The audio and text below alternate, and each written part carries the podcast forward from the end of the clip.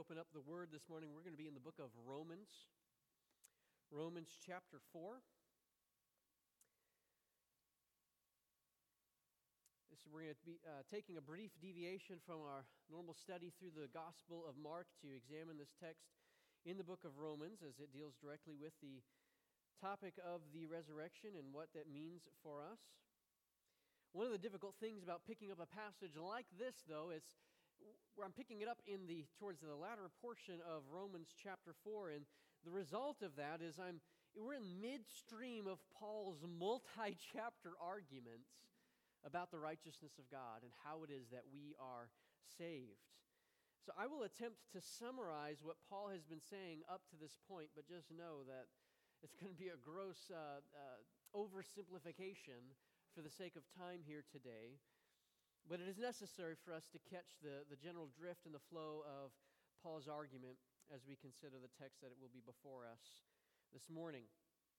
In chapter one, Paul has demonstrated the, the nature of our sinful condition. Humanity naturally suppresses the truth and unrighteousness. He holds it down. He seeks to replace the truth with a lie because of his unrighteousness. And we we talked about that even in our, our apologetics Sunday school class.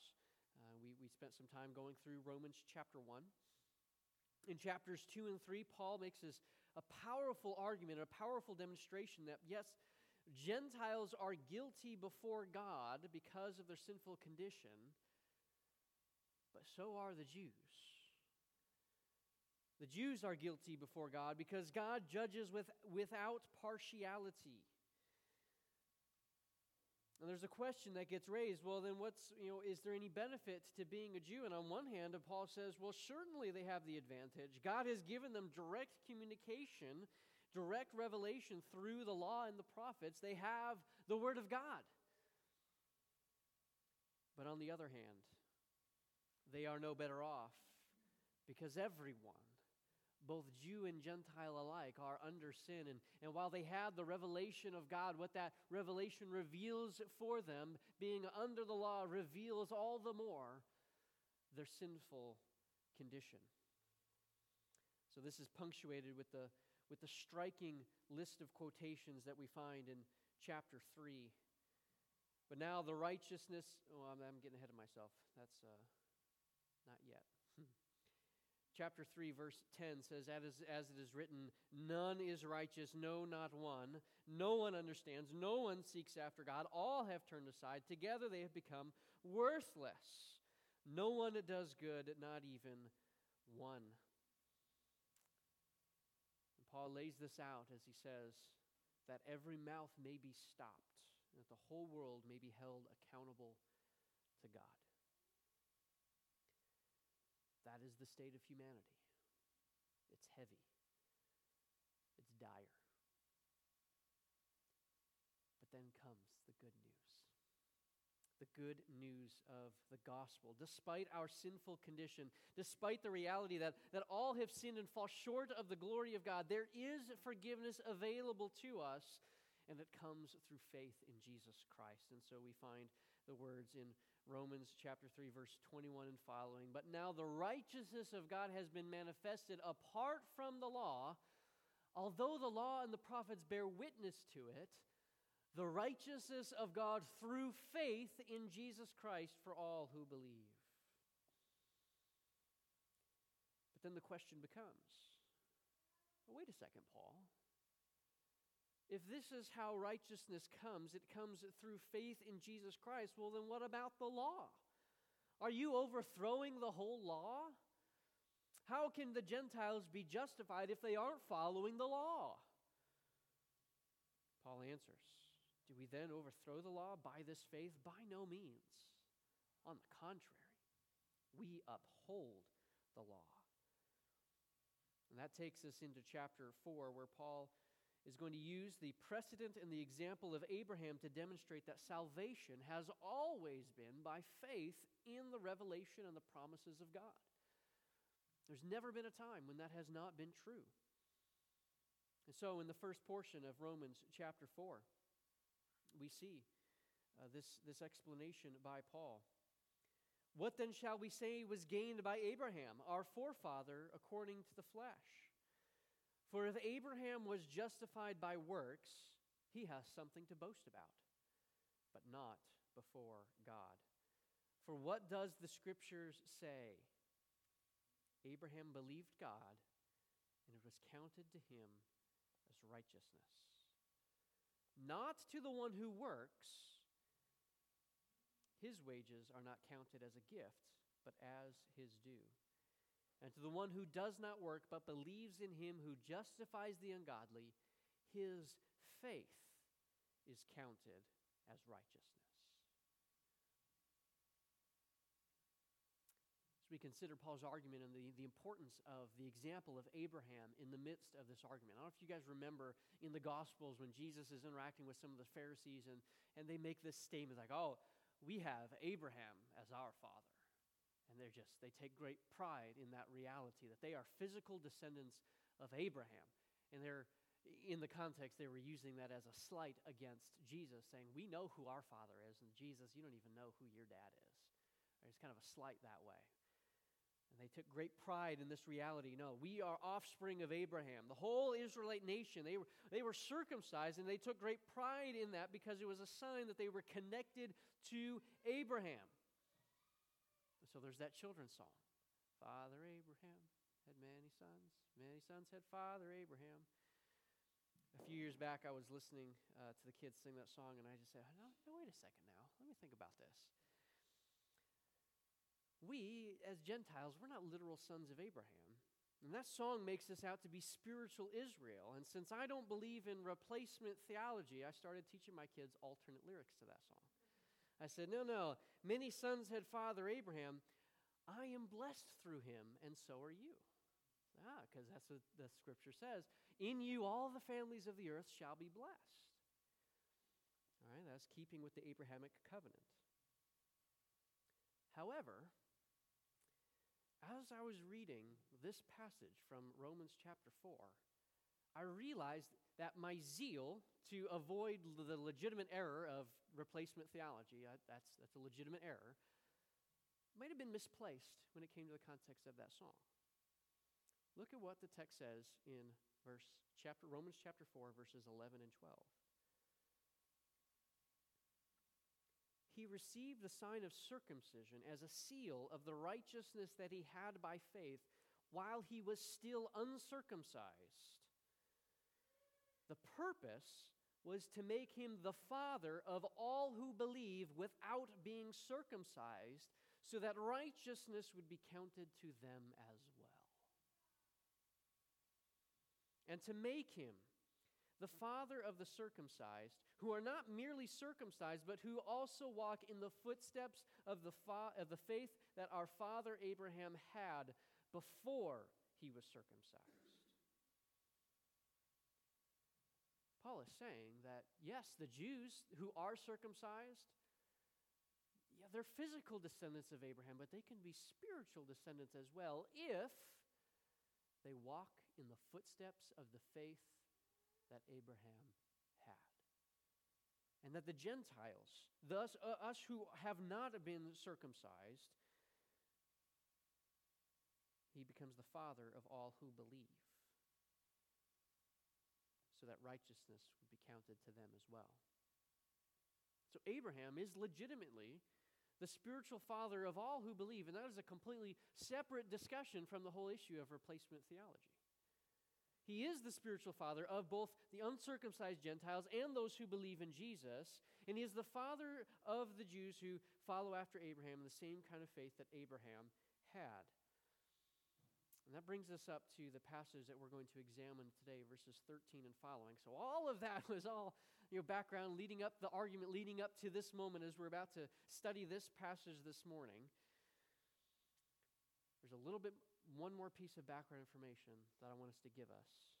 Because in our text, there's going to be a lot of conversation, a lot of discussion about the promise of God to Abraham.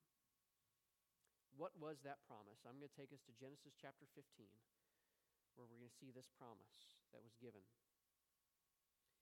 Genesis chapter fifteen, beginning in verse one. After these things, the word of the Lord came to Abram in a vision. Fear not, Abram, I am your shield. Your reward shall be very great. But Abraham said, O Lord God, what will you give me? For I continue childless, and the heir of my house is Eliezer of Damascus. And Abram said, Behold, you have given me no offspring, and, no, and a member of my household will be my heir. Behold, the word of the Lord came to him, This man shall not be your heir, your very own son shall be your heir. And he brought him outside and said, Look toward heaven, the number of the stars, and number the stars if you are able to number them. Then he said to him, So shall your offspring be. Now we kind of live in the city, so we look outside and we look up and we see a few stars. I don't know how many of you have ever been out in the countryside where there is no light pollution at all on a clear night, and you look up and see the countless host of stars. You're raising your hand. You're okay. Haley's raising her hand. Yes. It's innumerable, right? Beholding the glory of God in the heavens, the countless number of stars. So that is the picture of what Abraham would have seen. And verse six says, And he believed the Lord, and he counted it to him as righteousness. So remember, in the flow of Paul's argument, as he demonstrates that both Jews and Gentiles are in, we're in the same sinking boat together when it comes to personal salvation, because we're both dead in our sins. And yet, Abraham, he received a promise. Abraham received a promise. The Jews believe that they are heirs to that promise through their bloodline, and Paul says, not so fast. You can be an heir to that promise, but not through your bloodline. Not through keeping the law. How then is that promise to be fulfilled? And I guess the other question that could be asked is, what does this have to do with Resurrection Sunday? Well, as we're going to see, the promise to Abraham is ultimately fulfilled and confirmed by the resurrection of Jesus Christ. But in order to get there, we need to see the rest of Paul's argument. So let's let's pick things up. Let's see the five things about the promise to Abraham that, that gives him this hope, that gives him this promise that we have. Five things about the promise to Abraham and how that relates to us today. First, the promise to Abraham could not be fulfilled through the law. The promise to Abraham could not be fulfilled through the law. Let's read verses thirteen through fifteen. For the promise to Abraham and his offspring that he would be heir of the world did not come through the law, but through the righteousness of faith. For if it is the adherents of the law who are to be heirs, faith is null and the promise is void. For the law brings wrath, but where there is no law, there is no transgression. So Paul begins, and he begins by explaining that it is impossible for the promise to be fulfilled through keeping the law. It's impossible. It cannot happen. Why? Why could that promise not be fulfilled through keeping the law?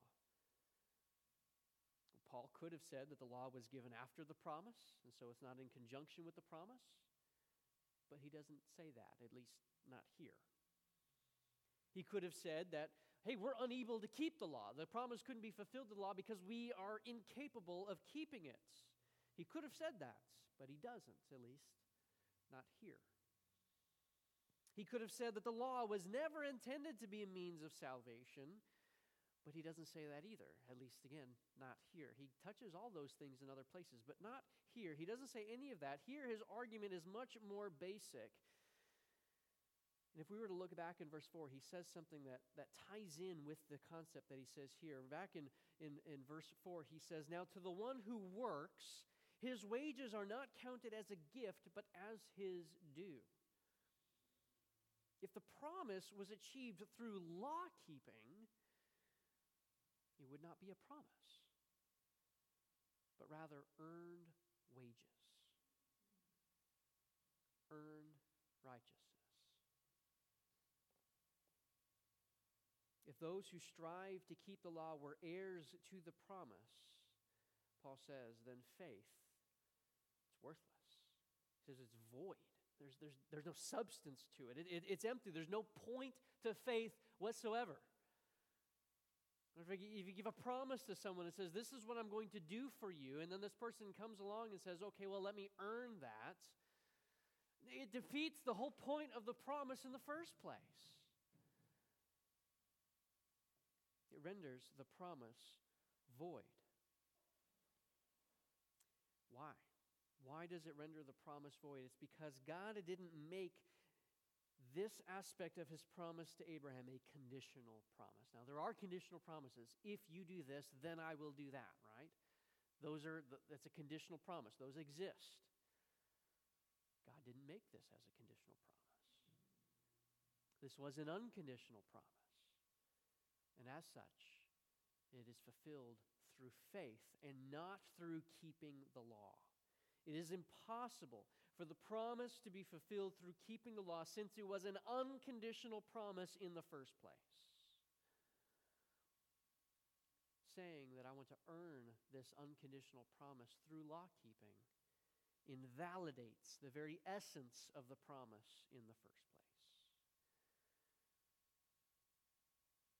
The promise could not be fulfilled through the law. Therefore, the promise to Abraham could only be fulfilled through faith. Verse sixteen. This is why it depends on faith, in order that the promise may rest on grace and be guaranteed to his offspring, not only to the to not only to the inherent of to oh, my eyes are cross-eyed for a second. Not only to the inherent of the law, but also to the one who shares the faith of Abraham, who is the father of us all. As it is written, I have made you the father of many nations, in the presence of the God in whom he believed. Paul says the promise must defend, must depend on faith. God gave the promise to Abraham, and he believed. And that same principle carries on from Abraham down to all his offspring, both physical and spiritual offspring. If the physical descendants want the blessings of Abraham, it's not the law that they need, but they need to pursue faith in the Messiah, Jesus Christ. I love how it says here that the promise rests on grace. Literally, it could say it's, it is a promise in accordance with grace, in according to grace. The promise is not based on, it is not in accordance with law-keeping, but rather it is based upon the grace of God. And it is because of that, it is a promise that can be guaranteed. A promise that can be guaranteed. When asked about the possibility of a believer's losing their salvation, Pastor John MacArthur once commented, you know, if you could lose your salvation, you would. If it was up to you, if that was something that could happen, you, it would absolutely happen. If salvation depended upon me, if it depended on you working to maintain your salvation, me working to maintain my salvation, if we had to keep the entirety of the law of Moses, we would certainly fail. We would certainly fall. And there is no guarantee of salvation in such a system. No guarantee whatsoever. Brothers and sisters, this is what makes Christianity such an utterly unique religion from the rest of the religions of the world. Not long ago, I had the opportunity to have a conversation with a missionary who's who works with Latter-day Saints, the Mormons. He He evangelizes amongst the Mormons. And as we were having this conversation, he was explaining some of the L D S theology and how they maintain such high levels of expectations of perfection that you must strive for perfection, and if you do not, you are falling short, and it is all dependent upon you. You have to keep all the commands of the church. When I heard the explanation, I commented to him how this, it just sounds so soul-crushing. How could you ever hope to do that? How could you ever hope to achieve everything that they expect you to achieve? How could anyone ever hope to live up to that? Of course they can't, right? And this ends up being a pretty powerful way to, if you're having a conversation with someone of the L D S faith, that to challenge them. How, how can you be sure that you're doing enough? They can't be sure. This can be a powerful way to challenge them in their faith, that there is a way that you can be sure. The same is true for Roman Catholicism or Jehovah's Witness or Islam or any other religion. If it's all based on you and your performance, there is no guarantee. There's only just, well, I hope I've done enough. No guarantee. You just have to say, well, good luck, pal. You're going to need it. That's all there is left to say. But if it comes by faith, if it's in accordance with grace, then the promise can be guaranteed. If it isn't dependent upon our working but upon God's, then the promise can be guaranteed. Now, some might object. Some might say, well, the content of the promise, well, that just seems impossible. How is it, how is it possible for his descendants to be as numerous as the stars? How is that even a thing that could come about? Well, how big is your God? Just how big is your God? Because the promise to Abraham is possible because God is a God who does the impossible. Look at verses seventeen and following. As it is written, I have made you the father of many nations, in the presence of the God in whom he believed, who gives life to the dead and calls into existence the things that do not exist. In hope he believed against hope, that he should become the father of many nations. As he had been told, so shall your offspring be. He did not weaken in faith when he considered his own body, which was as good as dead since he was about one hundred years old, or when he considered the barrenness of Sarah's womb. No unbelief made him waver concerning the promises of God, but he grew strong in his faith as he gave glory to God, fully convinced that God was able to do what he promised. Fully convinced. That God is able to do what he promised. God gives life to the dead. God calls into existence things that do not exist. We have the ability to mold and fashion things and, and to create art and to create structures and to put pieces of machinery together, but we are all using existing materials to bring that about, to make that happen. God brings things into existence that have never existed. God does the impossible. I can't help but think of Ezekiel in the valley of dry bones, where God speaks to Ezekiel and says, Son of man, can these dry bones live? From a human perspective, the answer is no, right? They're bones. They're dead. But God does the impossible. God makes those dry bones live. He, he raises them up and, and puts flesh upon them and breathes life into them. So Abraham here, in the context of this passage, Abraham, he was facing an impossible situation, right? I, I, I just I get a little bit of a kick out of how it says here, he was as good as dead, right?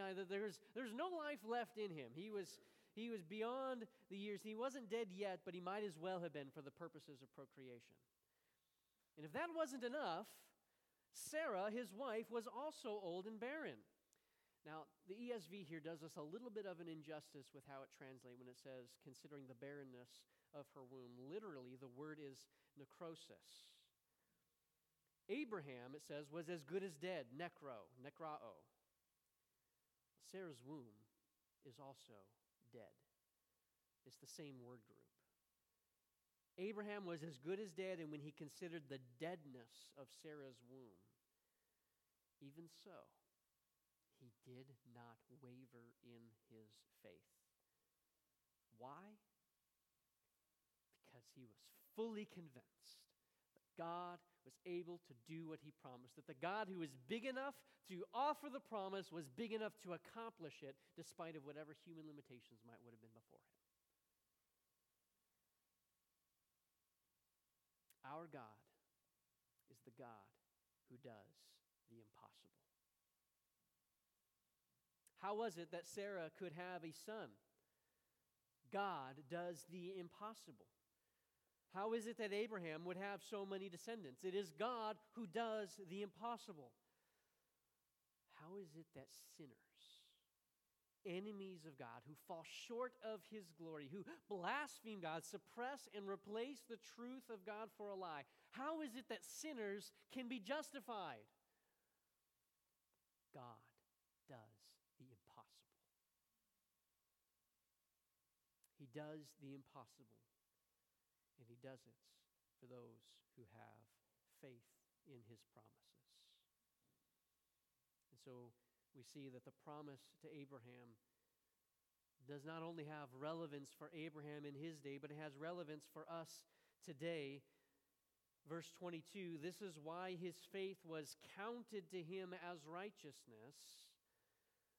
But the text says, but the words it was counted to him were not written for his sake alone, but for ours also.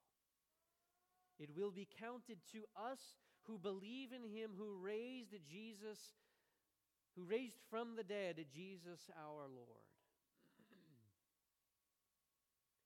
See, God has made a promise that all who would trust in Jesus Christ would be saved. And just like God would fulfill his promise to Abraham through the faith that Abraham had, so too today God's promise is fulfilled in us who believe and have faith in Jesus Christ. The phrase, it was counted to him, it says it was written for our sake, for our benefit, that we would see that, that it is not about our doing, it is not our actions, it's not about our law keeping that saves us, but it's about what God has already done. So the concept of credit here is, it was counted, it says, it was counted as righteousness. It will be counted to us who believe, who raised, in him who raised him from the dead. The concept of credit applied is, it's a, it's a financial terminology. There are several passages throughout Scripture that, that speak of the transaction that occurred using this kind of language. Jesus took our sin, right, and up on the cross he says, it is finished.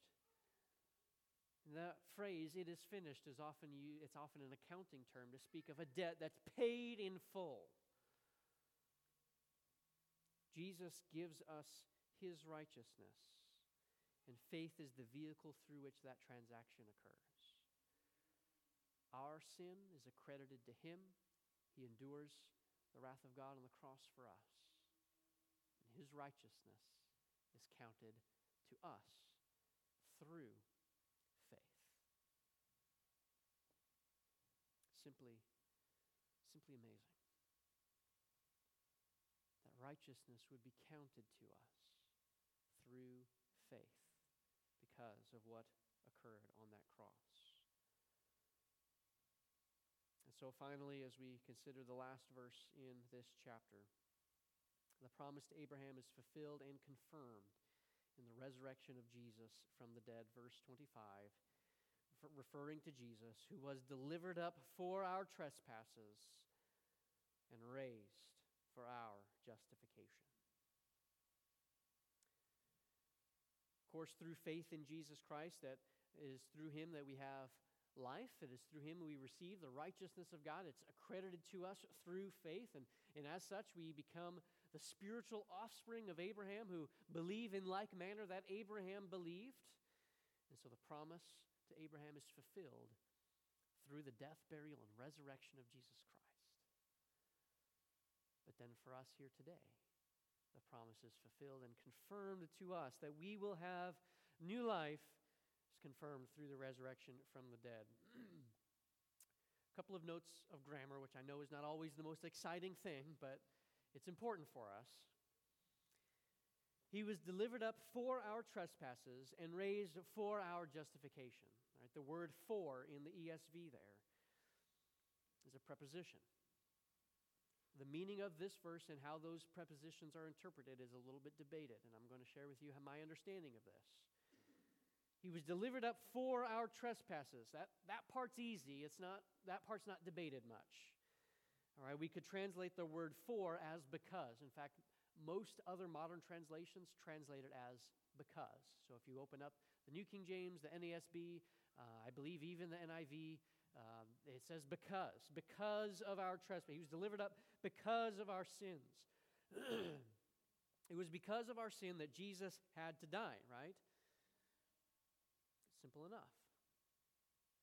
The struggle is what to do with that last portion of the verse.